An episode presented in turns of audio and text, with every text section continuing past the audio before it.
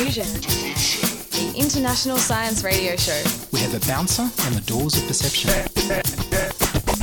The good, the bad, the ugly, It gets pretty exciting. the myths, the truths. Toxicology, Astroseismology. magnetism, the dark side. Genetically engineered potatoes. Planetoid. Planetoid. I love that word.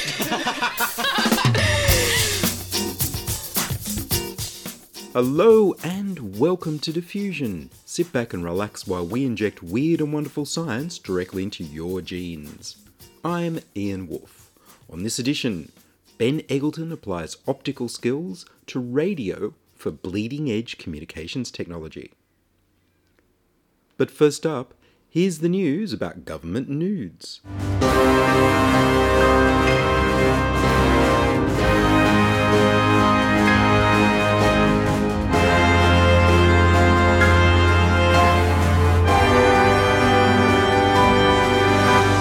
Australia needs nudes?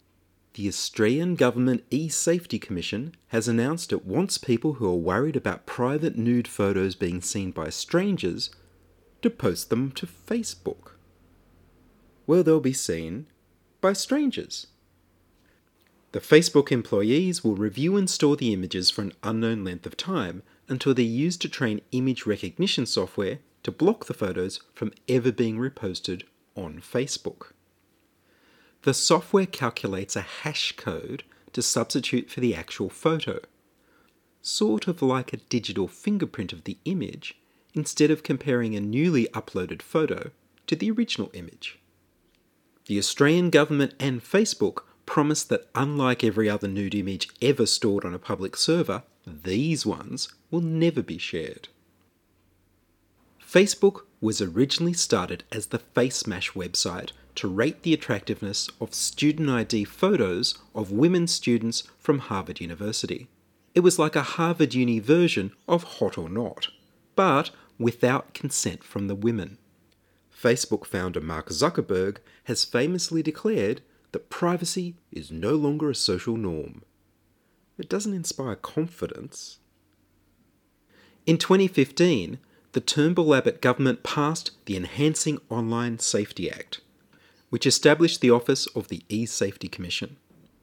The E Safety Commission was largely about protecting children from online bullying, but now it wants to help protect women from image based abuse, what the press calls revenge pornography, where intimate photos are broadcast online without consent, either by angry ex lovers or from having your phone hacked or stolen. Image based abuse is already illegal in many states around Australia, and there have already been successful prosecutions. Would just enforcing the law work better than posting to Facebook? Or are there deeper social issues to deal with? If you're worried that an ex lover may post intimate photos without your consent and cause you public humiliation, the Australian Government wants you to fill out a form on the eSafety Commission's website and then log into Facebook and send the photos you need to stay private to yourself using Facebook Messenger. The eSafety Commission will then notify Facebook staff that they need to snoop on your private Facebook messages to yourself. From that point, the Facebook employee is to be trusted to look at the photo, to judge that it is embarrassing and that you wouldn't want him to see it, and then feed the photo to a queue to be processed into a digital fingerprint hash and eventually deleted. If Facebook detects someone in the future trying to post that exact same intimate photo to Facebook, it will block the image. Neither the Australian government nor Facebook have said what kind of training or vetting the employees who look at the photos will have, and whether the people who later attempt to post your images without your consent will be referred to police to be charged. Facebook already banned the posting of naked or sexual images, and at this time, Facebook has no power to stop the images being posted anywhere else online. Will they be making the hash codes of the photos available to other websites in the future? As the journalist Van Badham wrote in The Guardian, couldn't the Australian government simply ask Facebook to provide people with their own copies of this software so that they can create their own digital fingerprint hashes instead of asking them to trust posting the nude photos to Facebook employees to do it for them? Surely it's more empowering to do it yourself. If you could upload the digital fingerprint hashes yourself, then you could be certain that nobody else ever sees the images that you don't want them to see, and you never put them online. Of course, you're also being asked to trust that the digital fingerprint hashes can't be reversed to restore the original image. That Facebook won't be hacked, or that the images won't be simply backed up while they're in the processing queue. With their long record of personal data breaches, it's a good thing that the Australian government was wise enough not to offer processing the intimate photos themselves. They would have made a hash of it.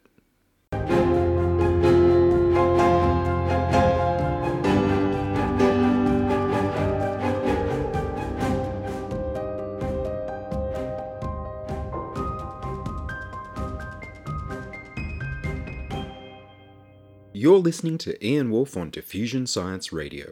Send emails to science at diffusionradio.com. We're brought to you across Australia on the Community Radio Network and podcast over the internet on www.diffusionradio.com.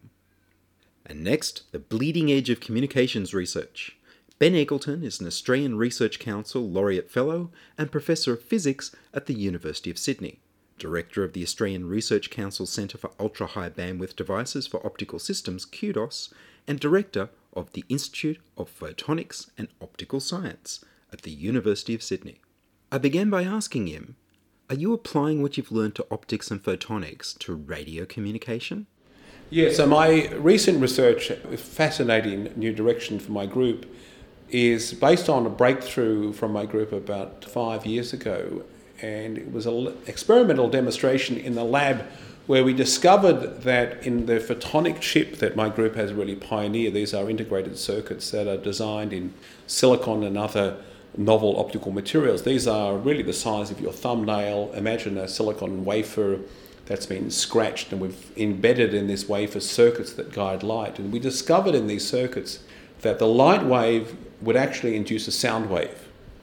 For the first time, we had structures in which light and sound co propagated, and we could probe the acoustic properties of these materials at the nanoscale. And so that was fundamentally very interesting. But what we then realized we could do, which was really uh, surprising but and profound, was that it turns out that the sound waves allow us to bridge optical waves with microwaves. So we can use the sound waves that we are exciting in these structures to bridge these very high frequency optical waves with the lower frequency microwaves to create exquisite microwave devices that are fundamental components of all microwave systems. So if you think about 5G, if you think about radar systems, if you think about satellite communications, if you think about even what's called electronic warfare, which is using countermeasures and radar in the battlefield, you're typically talking about electromagnetic waves that have frequencies of tens of gigahertz. And the typical problem that is presented to the scientists and engineers is they would like filters and devices that can process across that very broad range of frequencies with exquisite resolution. And that turns out to be very difficult to do using off the shelf components. So our technology which we've published and patented and we've prototyped and we've actually delivered prototypes to key stakeholders in the US Army Research Lab who've tested these devices, is a chip that manipulates microwave signals. So the input to the device is a coaxial cable, a microwave signal, the output is a microwave signal. But on the chip, we rely on the interaction between light waves and sound waves to manipulate a microwave signal. And the particular device that we're focused on is a microwave filter. This is a, a filter, like a traditional filter that we're all familiar with. We learn about filters in high school that can be tuned from 1 gigahertz to 50 gigahertz in a microsecond. And that filter is an essential, fundamental building block of any microwave system. So we've had enormous interest from the defence primes, so that's uh, companies that are in the defence business, electronic warfare, also in the microwave systems area and we're starting to get real traction. And so these technologies, not only does it have that exquisite performance, but they are compact. So this is something that is the size of a 20 cent piece. It could be packaged into a device the size of a smartphone and be very energy efficient, uh, very compact, And in terms of, uh, I guess, the key application that we are being drawn into, uh, which is in defence, it's very attractive because of the size, weight, and power consumption. So they're very interested in this technology because it's compatible with drones. You'd like to put one of these devices on a drone or on a joint strike fighter, and it weighs you know 100 grams rather than 50 kilograms, and it has this very broadband performance that is so important when you're out there dealing with this very complicated electromagnetic environment associated with the modern metal field. But there are, of course, applications in uh, civilian world, particularly around radar and wireless communications. So we talked earlier about these uh, sort of wireless backhaul, 5G backhaul connecting banks using big radio dishes to send maybe 100 gigabit per second from New York to New Jersey, and that application also requires these exquisite filters. And if you're etching little channels on a chip and you've got some sound generated, could that have applications to microbiology or chemistry? So that's an interesting question. So it turns out the ability to generate these sound waves has a whole range of applications beyond the sort of telecom wireless context. And one particular application is, in fact, in sort of biomedical devices. And I guess to frame that conversation, I have to step back and talk about a, a, very big idea that's been in the community literature for many years, and that's the idea of a lab on a chip.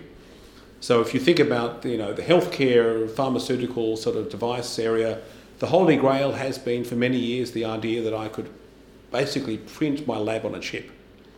And that chip might be compatible with my smartphone, and that chip might incorporate some basic plumbing to manipulate different chemicals, to mix chemicals, to synthesize chemicals, to analyze chemicals. And that all sounds very elegant. Problem is that fundamentally that lab on a chip is still a chip in a lab. So that the publications that are reported in Nature on these devices um, show you a chip, but the reality is the chip is sitting on a big table, and on the side of the table is the, uh, the hydraulics, if you like, to pump the fluids and the analysis instrumentation and the RF signal generator over here. So what we've been thinking about is the possibility of using these sound waves to directly manipulate these fluids and directly, directly manipulate, for example, cells and DNA structure. And you can do that, and that is possible, particularly with these very high frequency phonons that approach gigahertz, which is the regime that we're interested in. We can actually manipulate these uh, soft matter to create a true lab on a chip. And so that's a very exciting area. But this new frontier of light and sound is, is really transforming the way we think about information in terms of bridging optical and microwave. I talked about that. But also opening up completely new areas of science and technology in uh, the health sciences and biomedical devices. Could it bridge to the people who are using sound to move things around, like the ultrasound tweezers sort of things? Yeah, so that's an exactly the right example. So ultrasound tweezers is, in a sense, the analog of what I just referred to. I guess the only difference in ultrasound, it's tens of megahertz. So you're talking about more macroscopic objects, and there have been some pretty impressive demonstrations of ultrasound levitation of small particles. I think what I'm referring to is higher frequency sound waves, possibly a gigahertz. So you're manipulating very small volumes of fluid. You might be manipulating cells, or you might be separating different chemicals or mixing different chemicals. You might be creating a centrifuge, for example, on a chip. But yes, sound waves really provides a new degree of freedom. I like to say the sound wave is the next wave. Sonic screwdrivers. Sonic screwdrivers, that's right. I guess that's the frontier it is. And I think the physics of sound is interesting. Uh, it turns out that the equations that describe sound waves are very familiar in terms of how we describe light waves, but also quite different. So we've had to reformulate how we describe these sound waves at the nanoscale, and we've had to reformulate how we describe the interaction between light waves and sound waves in these nanoscale structures. So physics is really quite fascinating and fundamental and has really encouraged some of the best theorists, I think, in Australia to get on board this very exciting new direction. But now that we can harness these sound waves and, and how they interact with light waves, we can build these very exquisite devices that provide microwave signal processing or allow us to manipulate on a lab on a chip architecture somehow a biological sample. And are they also used to change speeds between optical and electronic systems? I was reading a little bit about that somewhere because you've got sound going slower than the photonics. Yeah, so one of our very recent breakthroughs that got uh, picked up in the global media, it was a paper published in Nature Communications from my group. And what we realized is that we could actually take advantage of the very simple fact that the speed of light and the speed of sound are different by about 100,000 times. Now, we're all familiar with Einstein's statement about the speed of light, 3 times 10 to the 8 meters per second in a vacuum. And most of us are roughly familiar with the speed of sound. We remember that Chuck Yeager broke the speed of sound, the sound barrier, in a rocket plane shortly after World War II, and we know that a 747 flies at about 90% of the speed of sound at 40,000 feet. Well, in a solid state material, in a glass or in silicon, the speed of sound is about 10 times faster. So the difference between the speed of light and the speed of sound is about 100,000 times. Okay, so that's interesting. Now, what people have been thinking about for about 15 years is the possibility of slowing light down. We were very excited about this five, ten years ago when I published papers on this topic. But it turns out slowing light down is very difficult. If you could slow light down, you might actually build a buffer.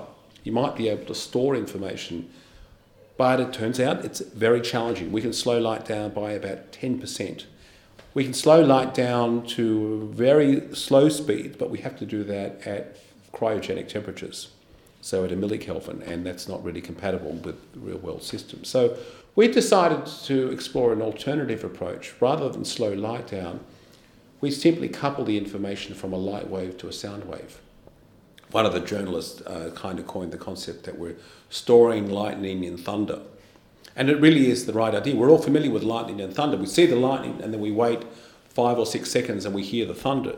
So, what we do is rather than slow light down, we actually couple the wave packet the information that's stored in the light wave into a sound wave, and it sits in the sound wave, which is propagating along at 100,000 times slower.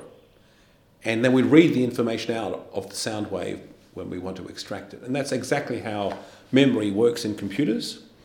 And not only did that work very impressively, but we demonstrated that that process of coupling the information from the light wave to the sound wave and back to the light wave is completely phase preserving. It's coherent. That means that the information is retained, and in particular, when we think about information, it's in the context of the amplitude, but also the phase. The phase of the wave matters. Information is encoded in the phase as well. So, this Brillouin effect, which is the term that describes this coupling between the light and the sound wave, is completely coherent and phase preserving, which means it's compatible with real world communication systems. And this sort of memory buffer, what does it let you do? So this is not going to replace your USB stick or your hard drive. This is really a buffer in the context of communications infrastructure. So think about a data center. And really, the analogy I would use is think about the highway systems again. And what you're really trying to do is to ensure that all of the channels are synchronized. So when you get to a router, it's a bit like coming to the uh, spaghetti junction that you get to when you drive out to the Blue Mountains and you're halfway along and you get to this junction with all these freeways and highways. And if you're in the left lane, you either have to slow down or get out of the way. So really the buffer is about the slowing down so that you can allow information to come on and off and at the end of the day it's about synchronizing data. So these buffers are really there as part of a network ensuring that everything's synchronized, that you're not going to have different data packets sitting on top of different data packets. And it's just an essential fundamental building block of any communications network. And the point, of course, is that this is a completely all optical approach, except that it uses sound waves to achieve the delay but it has the bandwidth and the low latency and the energy consumption attributes that are really needed for this next generation communication systems. Are you also looking at optical computers? Well, optical computing is a bit of a loaded term, and I'm nervous uh, to suggest that is what we think about because, of course, we're not going to replace the CMOS electronic computers with optical computers. There is certainly some interesting work that's been done in the past, and it turns out that it's coming back. And I guess optical computing really refers to doing very specific functions all optically that offer improvements in particular parallelism and bandwidth and latency relative to traditional computers. So I would like to say optics and electronics are going to work hand in hand. Optics will only really add value when it enhances electronics. So I guess optical computing might come up in the context of image processing. So the traditional signal processing function that everyone is familiar with is the Fourier transform. This is one of the most basic mathematical operations that's been performed all the time. Computers can do Fourier transforms very well, but if you start to think about Fourier transforms for very big data sets in terms of image processing, there are certainly cases where optical uh, computing, optical Fourier transforms, start to become very attractive and uh, in terms of again the latency and the bandwidth. And just in terms of the number crunching that is required in the computer if you can avoid having to go into the motherboard into the chip and you can perform the operation with fewer computational logic operations you're going to be more energy efficient you're going to have lower latency and you're going to benefit from the bandwidth capacity of photonics. But again we have to be very careful about that term because there has been this misunderstanding that you know photonic signal processing is going to replace traditional CMOS logic, and I don't think that's what we've been saying. Again, it's photonics working hand in hand with electronics, providing, for example, communications within the computer, between motherboards, within the motherboard, on the chip, between transistors. And in certain cases, there are certainly functions where I can perform an optical differentiation or an optical integration or an optical Hilbert transform or an optical Fourier transform. And if I can do that all optically, I potentially have a lower latency, more energy efficiency.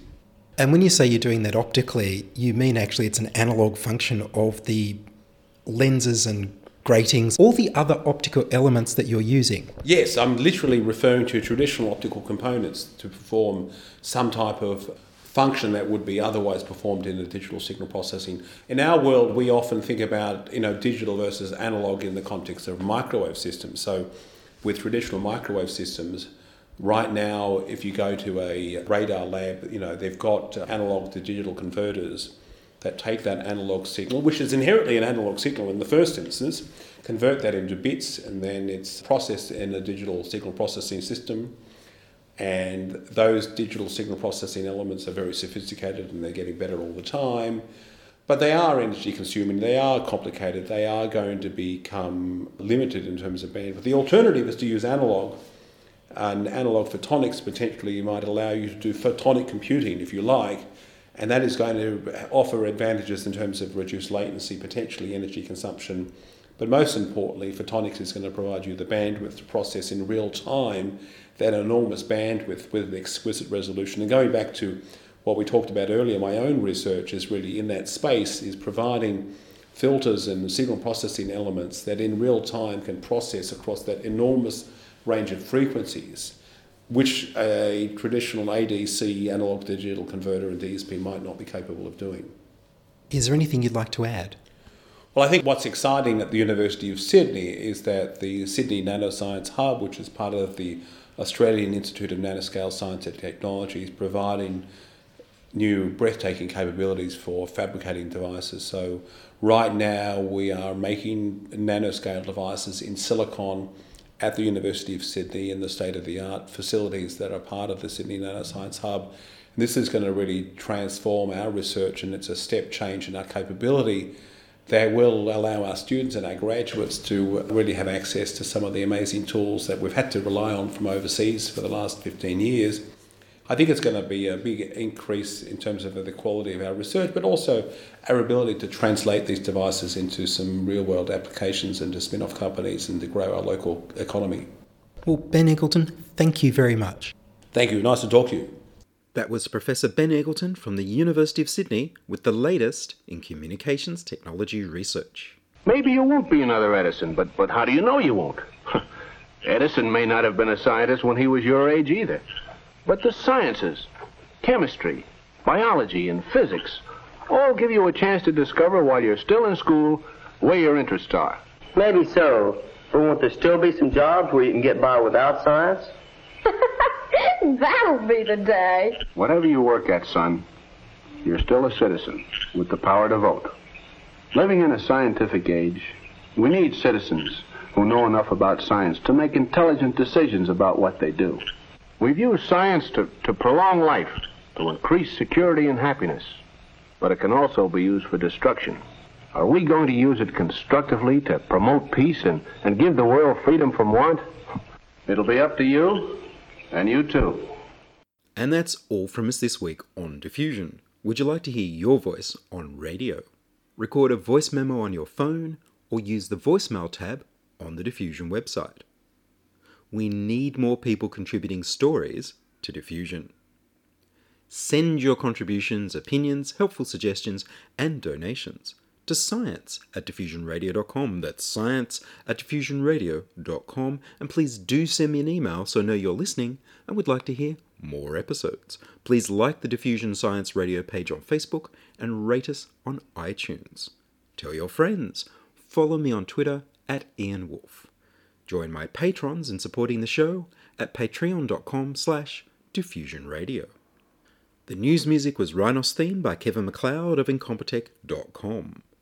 Sound check and fact checking by Charles Willock.